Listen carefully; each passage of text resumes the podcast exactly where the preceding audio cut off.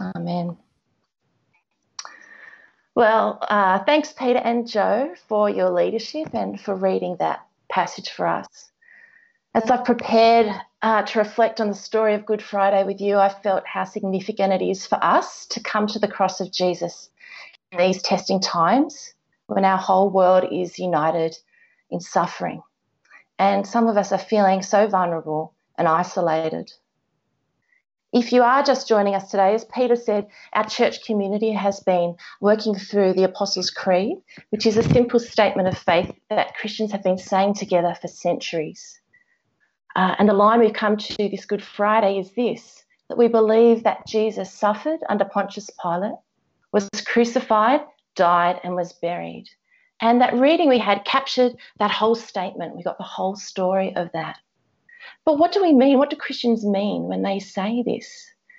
Well, the first thing they mean is that they believe these things actually did happen. The reading we heard and the accounts in the New Testament are written not as some kind of mythical story, but as eyewitness accounts. That's why we hear Pontius Pilate mentioned in the Creed. He seems quite an undeserving figure, really, uh, but uh, and um, actually, in this case, in Jesus' trial, he's a very poor leader indeed. He hands Jesus over to the crowd, even though it's obvious he thinks that he's innocent. Pontius Pilate was a real person. He was the Roman governor of Judea in the years 26 to 36 CE, and he would have sentenced many other people to the same fate as Jesus. And even on that particular day, we see that there are two others crucified with him. Well, crucifixion was the form of capital punishment there in the first century. It was a terrible way to die. The scourging and abuse that we read that Jesus suffered, the shaming, the public humiliation, the immense pain in death, these were a severe punishment. But crucifixion was also designed as a warning for others. It happened out in, um, out in the open. So there were many witnesses to Jesus' death. We're saying that we believe our faith is grounded in history. These things actually happened. And what we're also saying is that we believe that the suffering and death of Jesus really matters. It seems a strange thing to highlight in your creed about the central figure of your faith, the one that you worship. But Christians are not embarrassed about this. In fact, we see the cross as key to our faith. It's the really glorious moment in God's big story. The lines of the creed before this one that we talked about the last two weeks say that we also believe that Jesus is the only Son of God, that he himself is both fully God and fully human, that his coming into the world was part of God's plan from the beginning. This is a plan to restore the world and to rescue people from the power of sin and suffering and death so that they can live in peace with God and one another forever. If you look in the Bible, the Old Testament prophets talked about this plan, and the people of Israel in Jesus' time were really looking forward to it being fulfilled. And many came to believe that Jesus was the one who would bring about God's promises to fulfillment. So when Jesus' life ended like this, what did people make of it? And what are we to make of it?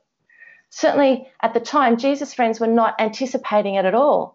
They were terrified when he was arrested, and most of them ran away. Mark tells us here that just a few women disciples were left standing at the cross on Good Friday. No one expected God to fulfill his plans like this. Although actually Jesus himself knew, and he spoke about it pretty plainly. If you go back in Mark's Gospel to chapter 10, you see a conversation that Jesus is having with his friends. And this is what he says. I'll read it to you from verse 33, chapter 10. We are going to Jerusalem, and the Son of Man will be delivered over to the chief priests and the teachers of the law. They will condemn him to death and will hand him over to, to the Gentiles, who will mock him and spit on him, flog him and kill him. And three days later, he will rise. It's so clear isn't it? It's clear for us to hear what he's talking about. But the disciples did not understand. It's so out of the box for him, them, and they start to actually carry on again in their own framework. They're saying to Jesus, well, who is going to get to sit next to you in your glory in Jerusalem? Who's your favorite, Jesus? They seem to be saying. And Jesus replies to them and tells them that if they want to be great like him, they need to become servants. In verse 45, he says, for even the Son of Man did not come to be served, but to serve and give his life a ransom for many. Christians believe that Jesus' suffering and death matters because it's God's way of making things right in the world. Jesus comes to serve us, to pay a ransom for us with his own life. On the cross, he pays the price for our individual and collective failure to worship God alone and to love and serve other people. Crucifixion is God's victory over all of this. I like that Jo and said that her favourite part was when we got to that Roman soldier. Because can you see that here in Mark's account, that he is the first person to really get this? I love it too. Can you imagine being a witness to Jesus' death on that day. It was sort of a normal day at work for that soldier, but strange things started to happen. In verse 33, right in the middle of the day, darkness comes over the whole land until three in the afternoon. Jesus' death is a cosmic event. The light of the world, the very source of life, is dying. And then in verse 38, that very strange detail the curtain in the temple tears in two from top to bottom, right at the point of Jesus' death. And that curtain had signified a separation between the holy God and sinful people. Only a priest who had undergone purification rites had ever been able to go beyond that curtain with an offering to God. But in that moment, when Jesus dies, those old ways are ended he has made lasting peace between us and God. And that is what Christians believe. Well, when the centurion who stands there and sees how Jesus dies, he says, Surely this man was the Son of God. He sees not just another crucified man on the cross, but the majestic Lord of the universe, not just King of the Jews, but the glorified King over all creation and over us too. And if you can see this too, then I hope you see what wonderful news it is. That even now, we fear the spread of disease, the times where we feel powerless and isolated, when every day on the news we check to hear the statistics, we hear the death toll rise, we wait to see what happens next. We can look at the cross of Jesus and be reminded that God Himself has entered into the middle of our pain and He has won victory over it. Paul writes in his letter to the Romans that now nothing can separate us from the love of God. Well, the declaration of this Roman centurion, his recognition of who Jesus is, is a good place for us to enter into the story ourselves today because that's what I want to invite you to do to spend some time at the cross today. I don't know if you have an isolation project or an ISO project, as we've started to call them. Um, you know, I'm, I'm looking at my friends on Facebook and they're building fences and I saw Flick made hot cross buns this morning and doing all these amazing projects that we normally don't have time to do. I had some great ambitions a couple of weeks ago. I think I'm pretty much down now to um, getting the laundry done and growing out my hair. But uh, I have a project for you that I think is less about doing and more about being. I want to suggest that in these days ahead, we learn to be more with Jesus. Now, perhaps you've actually never thought about the significance of Jesus for your life. Please take the opportunity to do it now. We are all taking stock at the moment, working out what's really important, what the meaning and purpose of our lives really is. How about taking some time to read the whole of Mark's Gospel and see who you think Jesus is? And if you come to that same conclusion as the soldier did, then you can follow him too and allow his suffering and death to ransom your own life. The message of the cross is that God has gone to great lengths to make peace with us and he welcomes all who believe in him. If this is you and you want some help to do this, please let me or Peter know, or someone else who is already following Jesus that you trust. If you are already a believer, a follower of Jesus, then I invite you to stay at the cross a little longer this Easter. I must admit that my favourite day of the year is Easter Sunday. And last year's Easter seems a long time ago, doesn't it?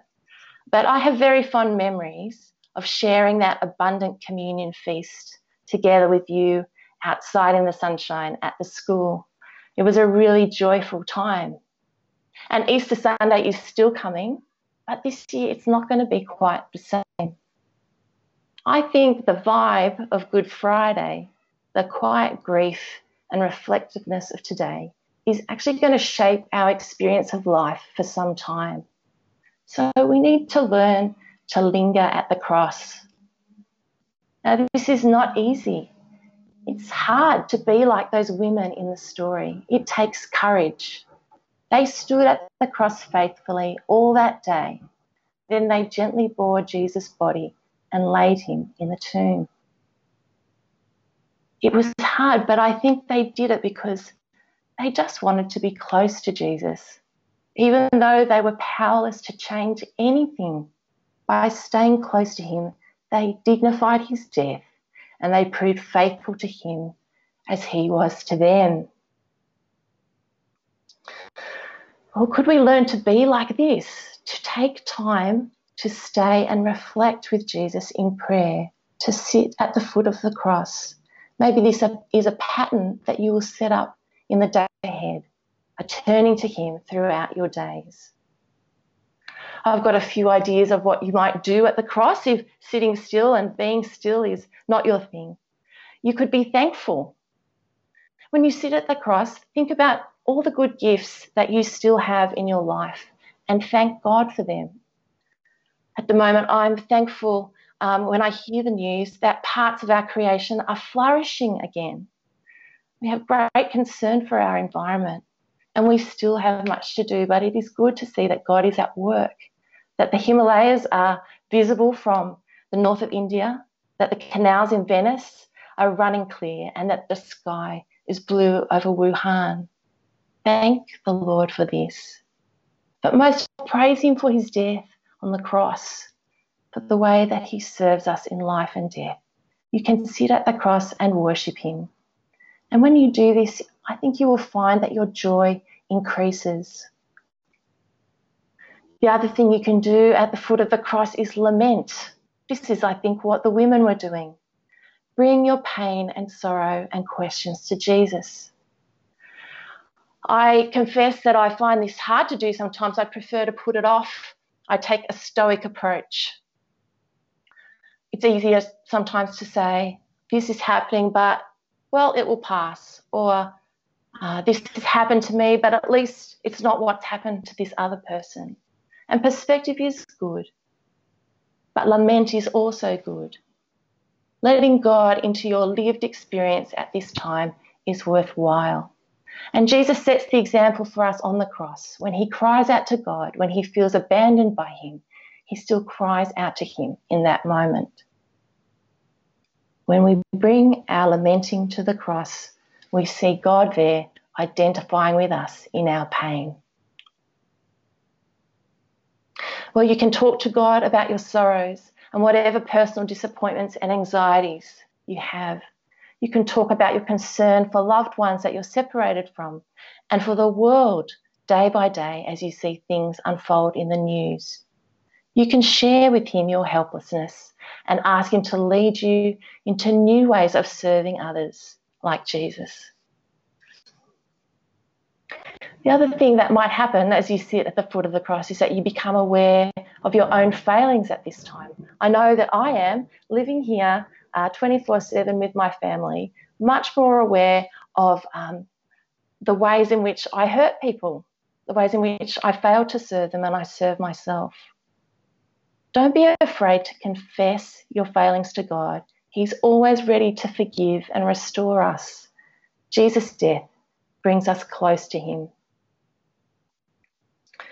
Well, I know that some of you have no time for isolation projects. There are some of you who are working harder than ever. Or maybe you're preparing to work as you never have before. I want to acknowledge all our health workers and others who are providing those essential services for us. I want to point out too that you are serving us in a Christ like way, putting our interests before your own. So thank you. But I also want to say to you that you are not Jesus. And so, can you take some time each day, perhaps at the start of your day, to fix your eyes on Him and let Him serve you too? Cling to Him and His cross. And when you don't know what to do, just let Him accompany you through your days.